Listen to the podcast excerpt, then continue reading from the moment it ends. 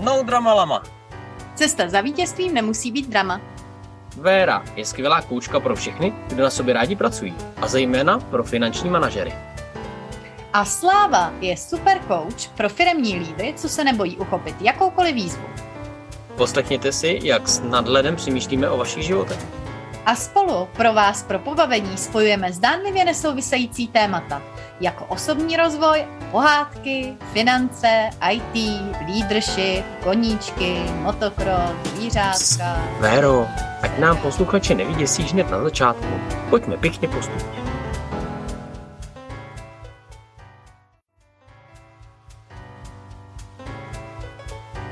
Ahoj Véro, Ahoj Slávo, ty máš dneska krásný svetr, Véro. vidíš jo, ten je z lamy. Aha. A co na to ta lama říkala?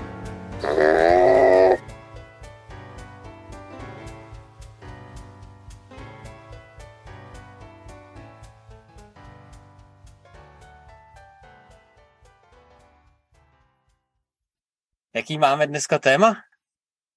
Dnešní téma je o tom, jak to vypadá, když chci slávu, ale vlastně nechci být úplně vidět.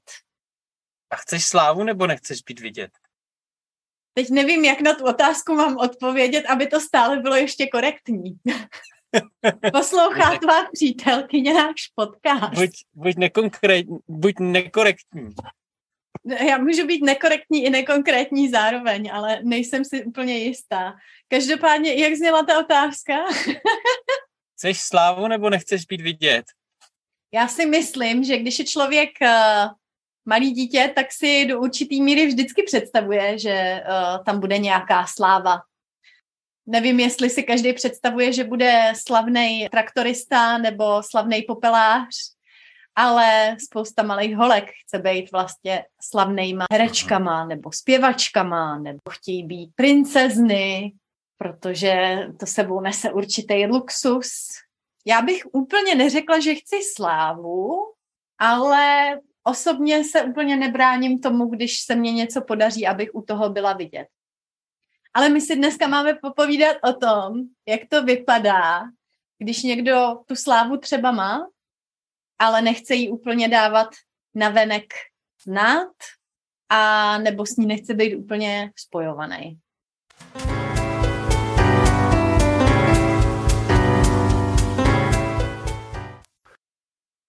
Hmm, ty jsi řekla má, ale vlastně my zahrnujeme i ty lidi, kteří teprve chtějí tu slávu, ale už je na začátku blokuje to, že nechtějí být vidět. Třeba chci být youtuber, ale nechci, aby na mě lidi koukali. chtěl mít hospodu, ale nechtěl, aby mu tam chodili lidi. Takže to, co oslovujeme, je nějaký introvert, kdy chci dosáhnout slávy, chci dosáhnout úspěchu, chci být něčem hodně dobrý, ale nechci to dávat najevo celému okolí, nechci, aby si o tom lidi povídali, nechci, aby mi do toho lidi kecali. V čem ještě by to mohlo být? Kromě toho introvertismu je mě ještě napadá, že by v tom mohla hrát roli nějaká touha po zachování soukromí. Mám skvělý produkt, tomu produktu se daří, přináší to finanční a majetkový zabezpečení mě i mojí rodině, to je super. Určitě to přináší různé výhody, co se týká toho, že si můžu dovolit třeba kvalitnější oblečení nebo kvalitnější jídlo a tak dále. Nicméně to taky přitahuje pozornost. V tu chvíli, kdy to přitahuje tu pozornost, tak je dost pravděpodobný a dost možný, že se najednou do našeho soukromého kruhu a do našeho okruhu těch nejbližších bude chtít nadspat spousta lidí, který tam třeba ani nepatří. A pokud my si chceme vlastně zachovat tu integritu toho, jak to máme nastavený teď, tak musíme vynaložit nějaký určitý úsilí na to, aby se zachovalo to soukromí v té formě, v jaký ho chceme a v jaký jsme na něj zvyklí.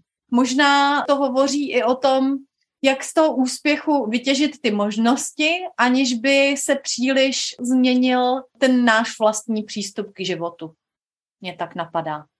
Já jsem tam viděl, že spojuješ jakoby ten, když to tak řeknu, osobní život a buď to produkt, nebo to, co se vlastně dělá. A a tady bych to asi roz, oddělil, jo. Když uh, si vezmeme do pusy některé velikány, jako třeba PPF, tak tam se Kellnerovi podařilo striktně oddělit jeho vlastní osobu a rodinu od firmy, kdy PPF je obrovská společnost, má spoustu dalších společností, spoustu úspěšných projektů a pořád se o nich píše, ale o něm vlastním se vlastně ne, téměř nikdy nepsalo, nebo minimálně bylo zřejmě pro novináře bylo strašně těžké se dostat vůbec k nějakým informacím, takže o něm nepsali. A to bude asi jedna věc, kterou bych tam chtěl jako zdůraznit, že samozřejmě je to, je to podnikání od podnikání. Těžko jako se oddělí v multilevelu to, že já volám svým kamarádům a, a že dělám nějaký biznis, ale u spoustu produktů je to jako vlastně nutnost, tak jak si zmínila módu, tak jak si zmínila skvělý diametrálně rozdílný produkt pro usnadnění života, tak taková záležitost bude potřebovat svoji vlastní reklamu, svoji vlastní publicitu a do, aby se dostalo jako k lidem ale to není to stejné, jako že ty lidi si budou muset nutně pamatovat, kdo s tím přišel. To, to není vlastně nutnost. Takže introvert klidně může zůstat na pozadí a nemusí z něj být Elon Musk a prezentovat eh, ten produkt sám sebou. Je to tak. Tady mě ještě navíc napadá taková ta tenká hranice mezi tím, kdy vlastně ten úspěšný člověk tu slávu za nějaký ten produkt získal, buď to inspiruje, to znamená, že k sobě přitahuje ty lidi, kteří potom chtějí na základě toho, co on vytvořil, vytvořit něco vlastního, nebo třeba ještě přispět k rozvoji toho už vytvořeného produktu, nápadu, čehokoliv, co tě napadne. No, nebo potom se tam samozřejmě můžou nabalit skupiny těch lidí, kterým se dá říkat třeba dokonce až i příživníci, kteří vlastně se chtějí svést na té vlně té slávy a toho úspěchu toho daného člověka. Tady si myslím, že to je hodně i vlastně o těch osobních hranicích a o tom, jak si to ten člověk sám v sobě nastaví. To znamená, jak si nastaví to, u kterých lidí je pro něj ještě prospěšné, aby je vůbec do toho svého projektu přibral. A kde už to je čistě jenom o tom, že já odvedu 100% práce a všichni ostatní se vezou. Tady je to podle mě opravdu hodně o, tě, o tom nastavení těch zdravých hranic a o tom, jak moc je vlastně pro mě důležité, abych byl se všemi za dobře.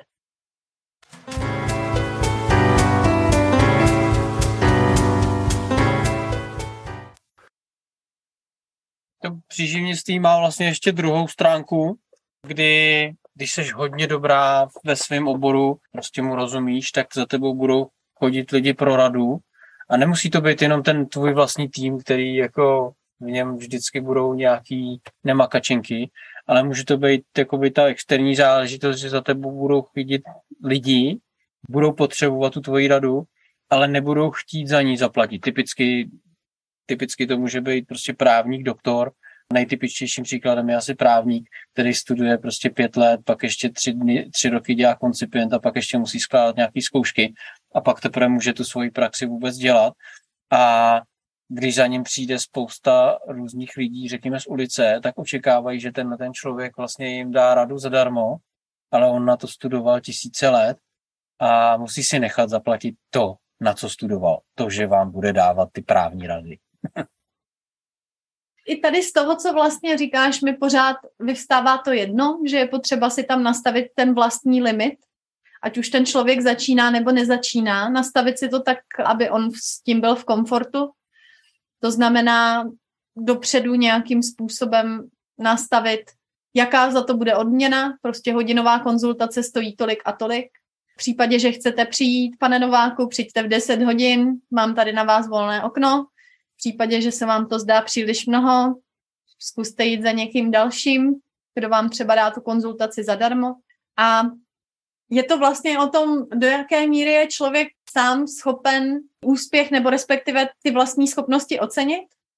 Zároveň, co mě tam ještě tak jako napadá, je, že spousta lidí, kteří začínají třeba podnikat samostatně, investovali spoustu peněz do toho, aby mohli vykonávat tu svoji praxi a nejenom peněz, ale samozřejmě i času a jiných zdrojů.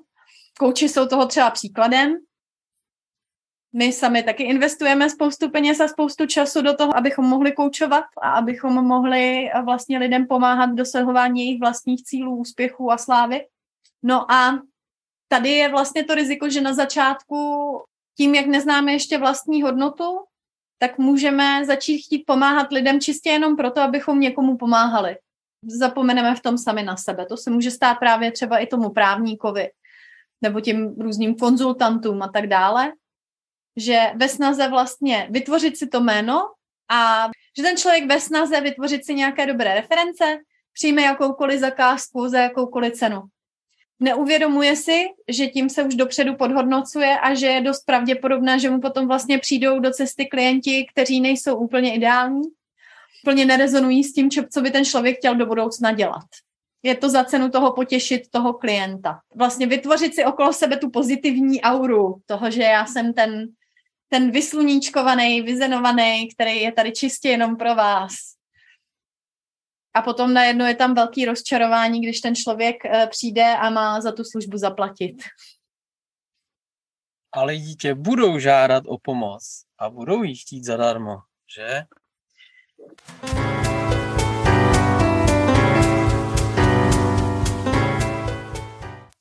Je to jedna z hranic, kterou si člověk musí správně vydefinovat, říct si, jaká je ta částka, kde ještě hraničí to dát radu zadarmo, aby lidi pochopili, že já jsem ten odborník na konkrétní téma a kde začíná už potom ta hranice, tady je placená konverzace, tady je placená služba, tady je produkt, který já nedávám zadarmo.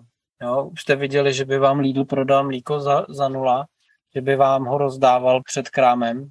Ne, nic takového se prostě neděje. Takže lidi budou žádat o pomoc a dodat tu pomoc je v pořádku, pomáhej, je jedno ze základních, základních pravidel lidskosti, abych tak řekl, ale neříká to nic o tom, aby jsme si za to nechali zaplatit správně.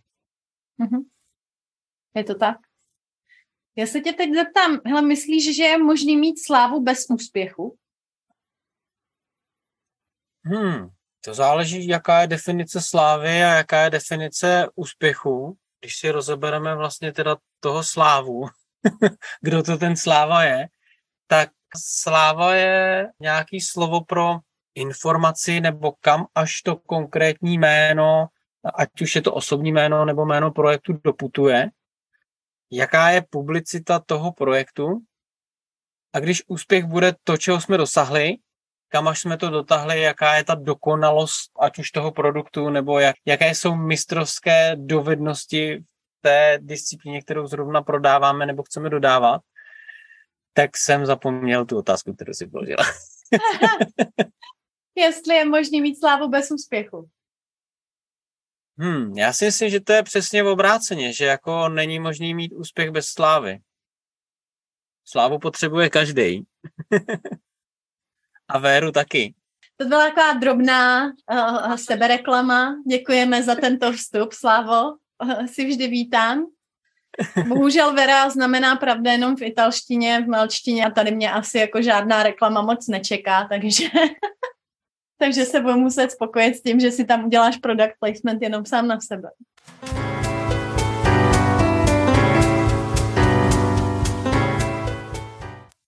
Za mě je klidně možný mít slávu bez úspěchu, a jsou to uh, přesně ty situace, ve kterých nějaká, řekněme třeba pseudocelebrita vůbec nic nedokáže, ale potom se zviditelní na různých bulvárních plátcích na základě nějakých třeba hambatých videí nebo fotek, úplnou náhodou. Pár takových lidí na tom postavilo docela multi, multimilionové mění a multimilionová impéria, řekněme.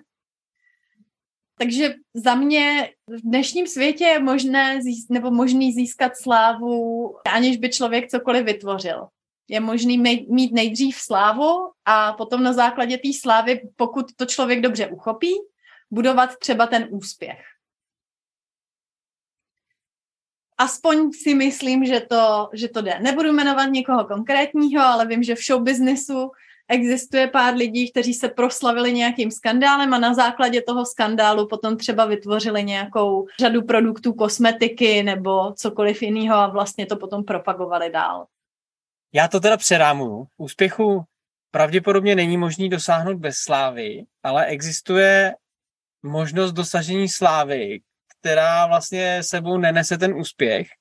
A to, co bych tam asi teda vlastně doplnil, to, co tam znělo mezi řádky, bylo, máme vlastně slávu pozitivní a máme ještě slávu negativní, kdy jsme třeba slavný pro něco, co se nám jako nepovedlo. A to může eh, být i ten důvod, proč eh, vlastně chceme být slavní, ale nechceme být vidět. Co když najednou uděláme chybu, šlápneme vedle a teď se nám budou smát.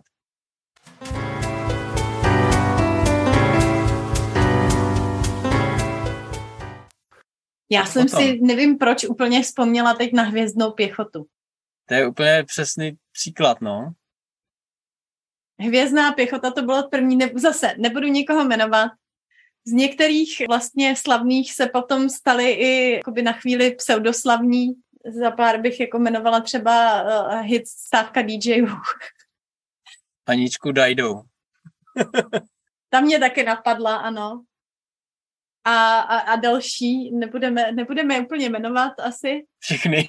Ne, nebudeme je, nestihneme je jmenovat všechny. asi ne. Nicméně i tady v těchto případech eh, dost často záleží na tom, jak vlastně člověk i takovouhle třeba nechtěnou slávu uchopí. Jo. Vím, že když eh, má člověk hroší kůži, tak dokáže i z tohohle toho vlastně, i z toho neúspěchu, nebo respektive dokáže i ze slávy, která vznikla z neúspěchu, vytěžit něco pro sebe pozitivního, pokud má na to dostatečně hroší kůži. I špatná reklama je reklama. A někdy se na ní dají vydělat taky pěkný peníze. I když to asi není úplně to hlavní poselství, který bychom tady chtěli někomu předávat.